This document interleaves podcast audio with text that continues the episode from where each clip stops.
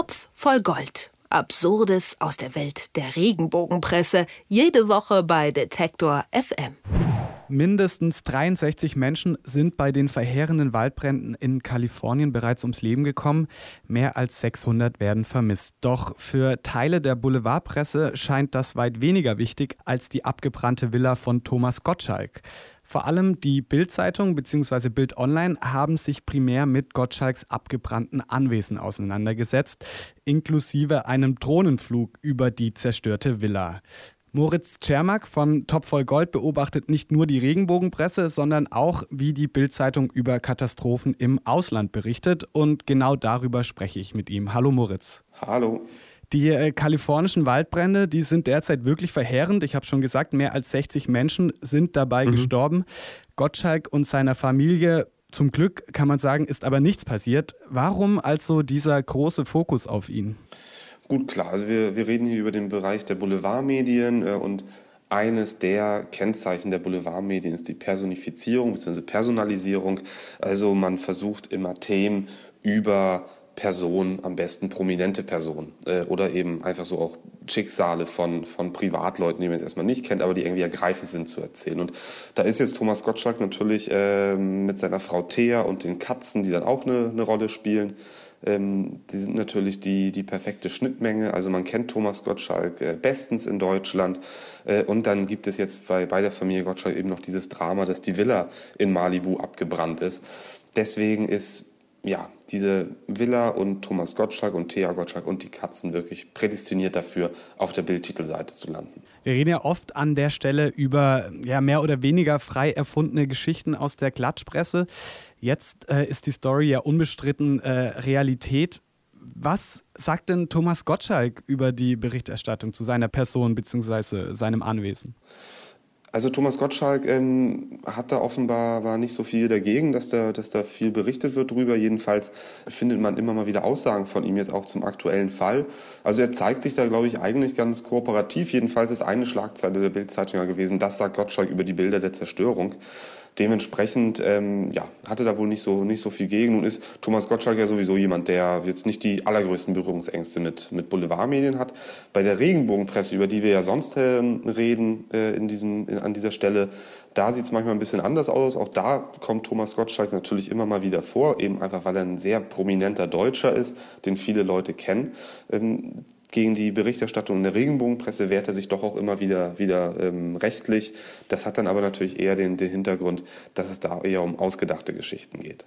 Okay, dann lass uns mal über die äh, generelle Berichterstattung der Bildzeitung bei solchen Katastrophen sprechen. Denn äh, dass da solche Bezüge hergestellt werden, wie jetzt bei Thomas Gottschalk, das ist bei dem Boulevardblatt eigentlich nichts Neues. Schon während die türkische Lira abgestürzt ist, hat die Bild getitelt, macht Türkei-Krise unsere Nutella billiger? Ähm, welches Kalkül, welche Idee steckt denn da bei den Blattmachern dahinter? Genau, also es ist jetzt ähm, natürlich so eine Frage, ob man jetzt so, so, so einen Brand äh, mit einem, mit äh, Währungsabsturz vergleichen kann. Beides ist vielleicht für sich genommen eine Katastrophe, je nachdem, wie man es sieht. Also das eine bedroht ja tatsächlich Leib und Leben, das andere dann vielleicht die wirtschaftliche Existenz vieler Leute. Ähm, aber man kann auch sonst andere, andere Fälle sehen. Also ähm, es gab ja die, die Waldbrände in Italien, Kroatien und Frankreich vor einer Weile, die heftig waren. Ich glaube 2016 war es dann, wo auf, auf Madeira, den Kanal in Frankreich, Spanien und Portugal es heftig gebrannt hat. Da waren die Schlagzeilen dann zum Beispiel, hier fackelt unser Urlaub ab, beziehungsweise Hilfe, unser Urlaub brennt. Also man sieht schon sehr deutlich, ähm, in, in welche Richtung die, die Bildmedien dann, dann ausschlagen. Sie versuchen eben, ja, der Leserschaft klarzumachen, das betrifft uns hier auch irgendwie und sei es dann eben einfach nur unsere Nutella, die möglicherweise billiger wird oder unser Urlaub, der abfackelt. Dass dann da Leute ums Leben kommen, dass da Leute ihre Existenzen verlieren, ähm, dass Leute auf der Straße landen, dass Leute vermisst werden, das ist dann immer eher zweitrangig. Es wird zwar auch erwähnt von Bild und Bild.de, klar, das ist jetzt auch im aktuellen Fall mit Thomas Gottschalk so, auch da wird erwähnt, wie viele Leute gestorben sind, wie viele Leute vermisst werden und so weiter. Aber der Fokus, der Hauptfokus dieser Geschichten liegt dann doch immer eher auf dem Deutschsein, auf den Deutschen, auf uns uns. Du hast da von der Leserschaft jetzt schon gesprochen. Kann man denn, wenn man äh, die Schlagzeilen beobachtet, auch Rückschlüsse auf die Vorstellung ziehen, die äh, die Bildmacher von ihrer eigenen Leserschaft hat? Weil wenn ich mir jetzt wieder dieses Beispiel heranziehe äh, der Türkei, herrscht da so die Vorstellung, wie es den Menschen in der Türkei geht, das interessiert unsere Leserschaft nicht, aber wenn der Preis für Nutella fällt, dann wird möglicherweise auf den Artikel geklickt. Ähm, das ist äh, relativ naheliegend, das finde ich auch und das würde ich auch zumindest zu großen Teilen unterschreiben. Ähm, ganz interessant ist bei dieser Nutella-Türkei-Geschichte noch, dass es sich dabei nicht um einen normalen Bildartikel handelt, sondern um einen Bild-Plus-Artikel. Also die Bildzeitung oder die, die oder Bild.de gerade ähm, hat ja ein Bezahlmodell, mit dem sind sie auch relativ erfolgreich. Da haben sie so, glaube ich, 420, 430.000 zahlende Abonnenten. Das sind die meisten in, in Deutschland. Da kommt der Spiegel und die FAZ und so weiter nicht, nicht längst nicht hinterher. Und dieser Text, der auf der Startseite eben überschrieben war mit Macht Türkei-Krise unsere Nutella billiger, war ein solcher Bild-Plus-Artikel das zeigt dann schon, dass die Redaktion offenbar die Hoffnung hat, dass so ein Bezahlinhalt eben mit so einem ja, alltäglichen Bezug für die Leute äh, sich vielleicht besser verkauft, als, als wenn man jetzt schreiben würde, Lira-Krise ähm, stürzt die türkische Wirtschaft äh, in den Abgrund oder sowas. Genau, ich glaube auch, dass ja, die Nutella einfach deutlich besser klickt als irgendein Chart, eine abstürzende Währung. Ähm, ich habe es eben schon gesagt, wir reden ja eigentlich an der Stelle über die Klatschpresse, also über die Regenbogenpresse. Heute haben wir uns mal mit dem Boulevard beschäftigt. Kannst du vielleicht noch mal kurz erklären, wo genau da der Unterschied liegt?